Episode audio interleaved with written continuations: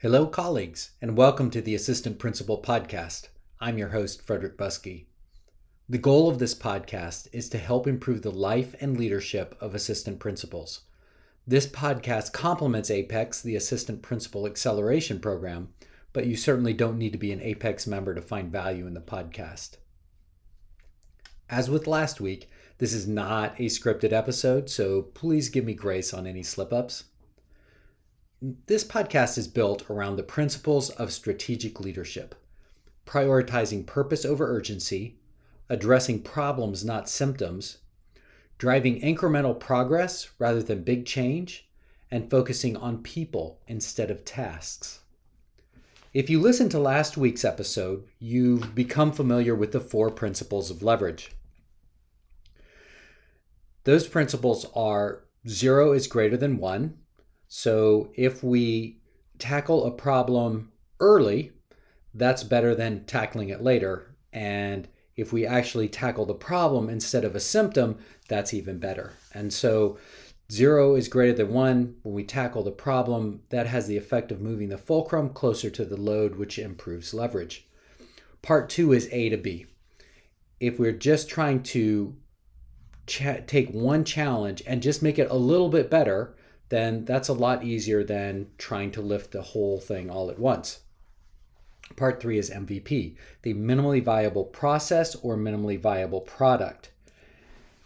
Again, simple solutions are better. So rather than make something big and complicated, we take the path of the least resistance and work the smallest, easiest thing. And then fourth is M equals V divided by E. Motivation equals value divided by effort. If we want people to be more motivated to engage in change, we either need to increase the value for them or decrease the effort. And all of these things work together. So if we're attacking a root problem and we want just a little bit of movement and A to B on it, and we have an MVP or a simple process, then that lowers the effort for people to help us and it increases value because, again, a tiny improvement right now or tomorrow is worth way more than some big improvement down the road. So, those are the four principles of leverage. And of course, in terms of the strategic leadership part, where we focus on purpose, problems, progress, and people, this really relates to progress and continually driving incremental change through applying leverage to our problems to make things better. So, today, let's go into a real life example of that. Now, I've changed some of the details a little bit to make it a more um, generic school based problem so that you can get into it no matter what your grade level is. But I'm going to tell a story about a school through some numbers and actually the the first one here is a a um, formula or quotient. Sorry, math people, don't get mad at me. so here's the first number or formula that we're going to deal with. 4 minus 2 equals 0. Yes, 4 minus 2 equals 0. In this case, beginning the year with four administrators, losing two of them mid year equals zero time. So, probably assistant principals out there, you already have zero time, but imagine losing half of your administrative team and now you have less than zero time. But why? Why no time? Obviously, there are all those things that need to get done. There's all the management, um, all those other responsibilities. But here's the thing in this school 1,500 office referrals 1500 and this i'm recording this podcast in mid-march 2022 so we're about seven months i guess into the school year. 1500 school referrals office referrals. I, I, I didn't figure this out ahead of time but you figure 20 to 45 minutes per referral in administrator time that's why we have zero uh, and for the sake of simplicity, we're letting go of bus referrals. We're not even going to go there right now. Okay, so the next number is two thirds. Two thirds of the referrals that go to the office are actually about teacher issues, not student issues. Think about that for a minute. And think about your own experiences. If you have 10 referrals that come to the office, how many of them really are about a teacher who can't manage their classroom or a teacher who's not willing to meet and work with students? Probably two thirds of them, at least. Another way to think about it is to think about the best teachers you have in your school and the number of referrals that come out of their classrooms versus the teachers that are struggling the most and the numbers that come out of those classrooms. So, again, two thirds of referrals probably are teacher issues and not student issues. The next number is five. This is five teachers on one particular hallway who are not monitoring and who have very loose classroom control. So, what the administrators have observed is that during class changes, teachers are not in the hallways and the teachers are not teaching bell to bell. So, for the first 10 minutes of class, there are lots of kids out in the hallways. You have kids that are being tardy, but then you also have kids being released from the classrooms. At one point, there were 15% of the students on the hall were not in their classrooms. They were out wandering around. And so you can imagine all the trouble that comes from this, um, especially where bathrooms are concerned and we have students congregating in bathrooms during class periods. The next number is two. Two referral junkies. Each teacher is responsible for 65 office referrals for the year. I think that's probably an average almost one a day office referrals. These are teachers that have really poor classroom procedures and they do not teach bell to bell. So, what do we do to handle this massive, massive, challenging problem, especially when we don't have any time? So, the, the first thing is I would say we don't need to create 50 minutes a day, right? We need five minutes a day. I think if you invest five minutes a day in one of these teachers over the course of a week, we can probably make a difference. So, how do you find five minutes a day? Well, if you're reading my leadership, my daily leadership emails this week, then you already have a few strategies. But I'm going to give you just two two ways to find five minutes a day in your busy, crazy schedule. Number one, spend five minutes less on email. Let's be honest, you're probably not getting all of your email done anyway. So, what difference is five minutes going to make? Take that five minutes off at the front end, target a teacher, and go work with them, and then go back and get as much email done as you can. The other way to create five minutes is to turn off all your notifications.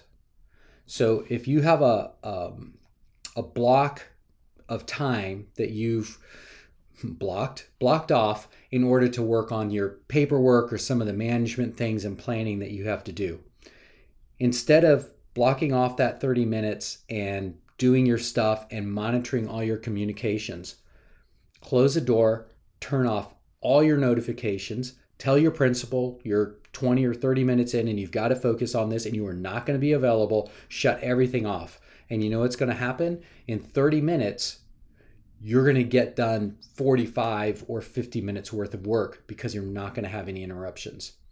So, totally turning everything off and just taking your 30 minutes to concentrate and focus on what you need to get done is going to save you five minutes. So, those are just two ways to get five minutes back.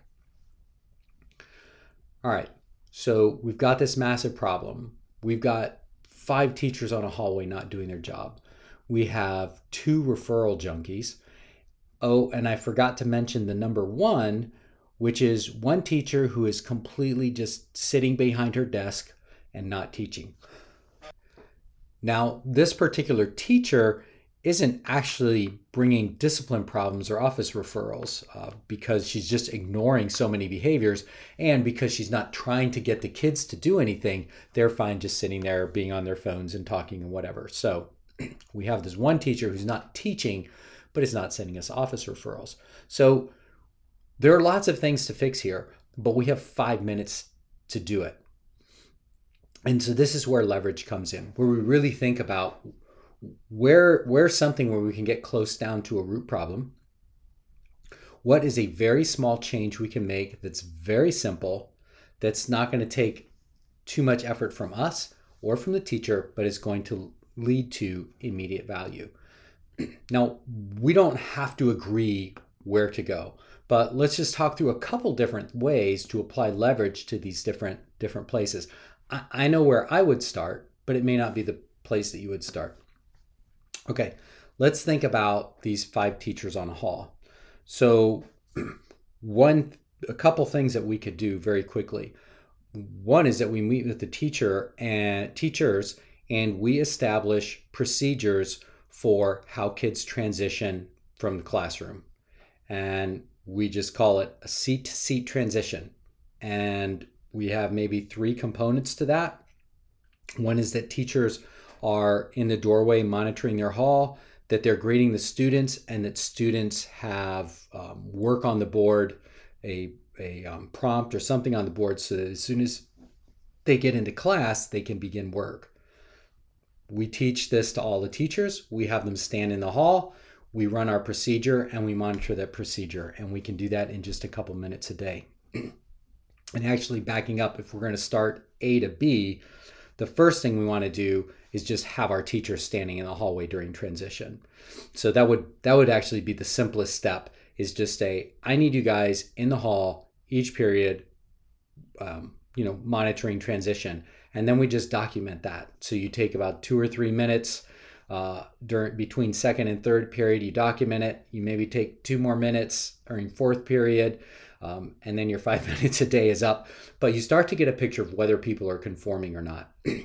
if you've told people to stand in the doorway and they're not conforming, then you've got a different issue and we can go a different direction with that. But hopefully, when you've told them, they're there. And because you're inspecting your expectation, that's the follow through and and then that will create that climate where at least they're monitoring what's in the halls. And then from there, we can go to the next step. So that might be um, having a prompt on the board. So making sure that when students come in, they have something to do. One of the reason that students are tardy to class is because class doesn't start on time. Or you check into class and there's really there's nothing going on. So why hurry up to be there? So by starting work at the beginning of class, posting that, then the students have more of a reason to get to class. So now we've got teachers standing in the hall monitoring and then greeting their students as the students go in and we've got a prompt on the board in each class for students to start to start to get to work so now we've started to go bell to bell both of those things are really easy and when it comes to putting a prompt on the board um, you know if if you have teachers that really are struggling to do just that i think what i would do is go to some website and pull off 50 prompts of things to think about and hand that to your teacher and say, post one of these each day. And that makes it really easy for the teacher. It doesn't matter what those prompts are because this isn't about learning, this is about management. We're just trying to get kids in the classroom, get them focused, and get them started. Ideally, is this a prompt that stimulates learning and relates to this standard? Sure. But we're talking A to B MVP. We want the simplest thing possible. If you get caught up trying to get them to do good prompts, that's actually going to get in the way of immediate implementation and immediate benefits. So just get them to put something on the board. Once they've got classrooms rolling and they've got some of the um, some of the management and processes under control, then we can talk to them about how to make those processes better. But right now, all we need to do is make sure that kids are getting in the classroom, that work's getting started, and then kids aren't being released from the classroom um, early in the class period so that we don't have all these wandering kids. Once we do that, we should be in a situation where we're seeing fewer office referrals. We haven't done a lot to impact student learning, but what we've done is started to free up some of our time. So we've worked on that hall, we've shaped it up a little bit, minimum investment by us, really minimum investment by teachers, just getting them to be more conscientious. And now we start to buy back some time. So if in the course of a day, you get one, just one less problem, one less referral from that hallway with those five teachers, that's another 20 to 45 minutes that you just got back. So now instead of having five minutes, now you have 25 minutes. Now imagine what we can do to support those teachers and support that hallway if we have 25 minutes a day. That then becomes luxury. So you can see how that works and how we would apply the principles of leverage to that situation. Another place we could go is to our two referral junkies. And again, it's a similar situation that they don't teach bell to bell. In fact, I would challenge you to go around and look at the classrooms where you get the most referrals from. And I'm going to bet that in most cases, 70 to 80% of those cases, those teachers do not teach bell to bell because that's when problems are happening is at the beginning of the class or at the end of class. So bell to bell is huge. So if I have these two two referral junkies, then I may choose to target them and again begin with the beginning of classroom procedure to get them teaching bell to bell. And and that should start to free up things. Another thing that I could do is think about um, relationships. I know one of the APs that I was talking to in this situation mentioned that one of the teachers is just doesn't have good relationships with students, just doesn't know how to build build rapport. And I think we're going to see more and more of that in the future as we get more and more people coming into the profession that are really inexperienced and haven't thought about being teachers for a long time, which is where we're headed with this teachers crisis that we're facing. So if a teacher doesn't have great relationships with students, again, we, we can think about some specific strategies to help them begin to connect with students. I mean, the most obvious one is using students' names. Another one is standing at the door and greeting your students every day when they come into class. We could challenge the teacher to identify the five kids that are the most challenging for them and challenge the teacher to learn something about each of those five kids. So we can't necessarily make a teacher love kids, and we can't turn a teacher into a charismatic kid magnet, but we can give them very simple, concrete strategies to start building some kind of relationship and some kind of rapport with their kids.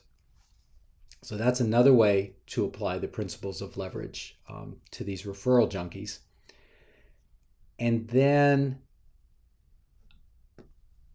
I just wanted to also address that that one teacher who's sitting. It's they're not office referrals, so we're not actually going to gain time on that. Um, and so again, you're free to disagree with me, but in the immediacy, I actually would not challenge that behavior. I'd not get after the teacher. I might say something like you shouldn't be sitting down, but don't go after it unless you're willing to invest the time to follow up.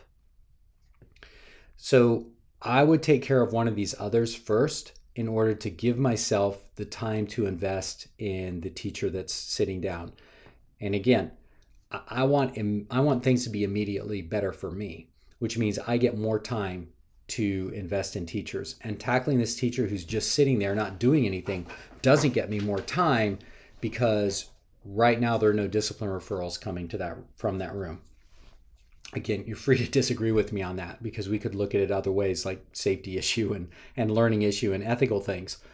But if we can only focus on one teacher at one time, I want to get some of that other low hanging fruit.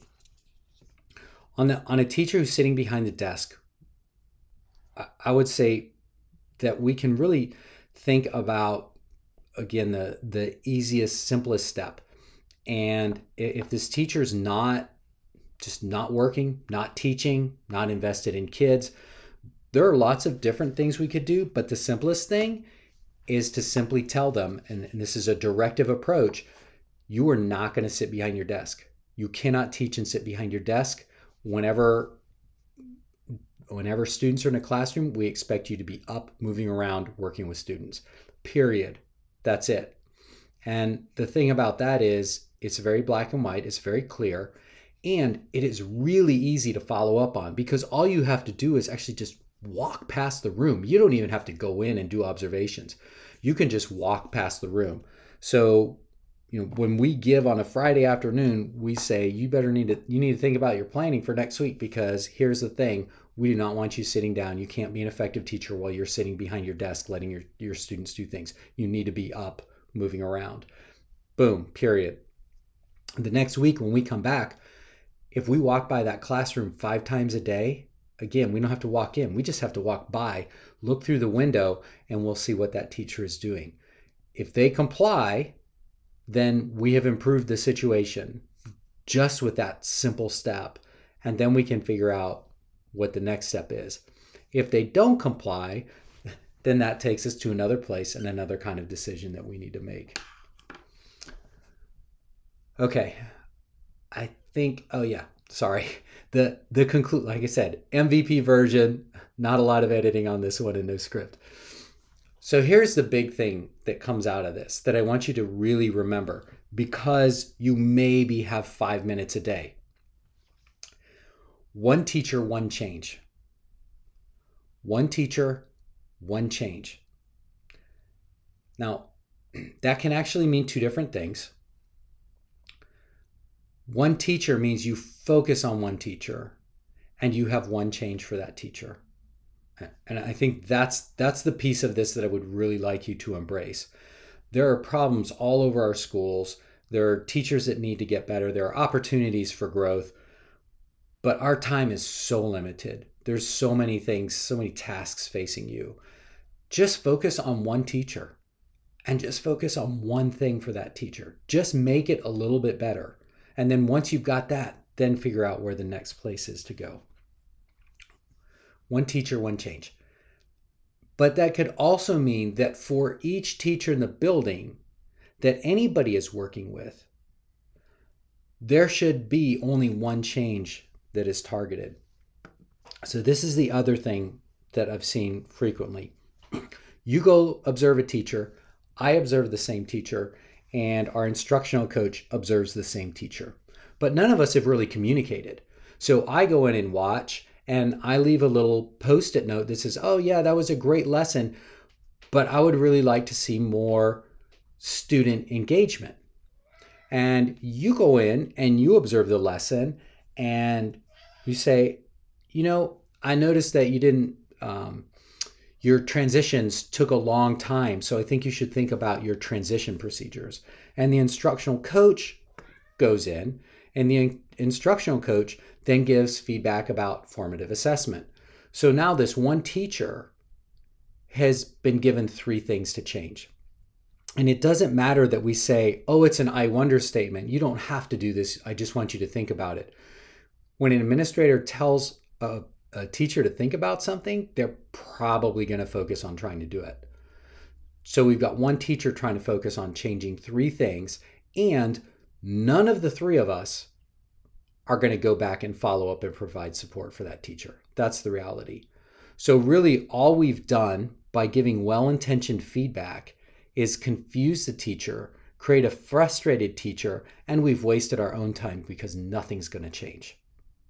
So, if we're going to give feedback consistently to teachers that we're not coaching or not actively engaged in in supporting, then we need to make sure that all of our feedback is centered around one thing.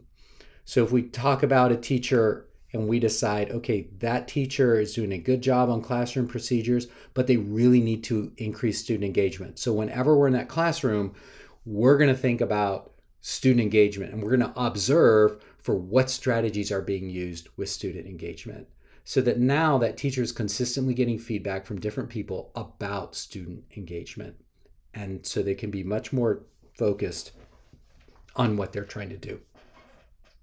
So that's the other meaning of one teacher one change.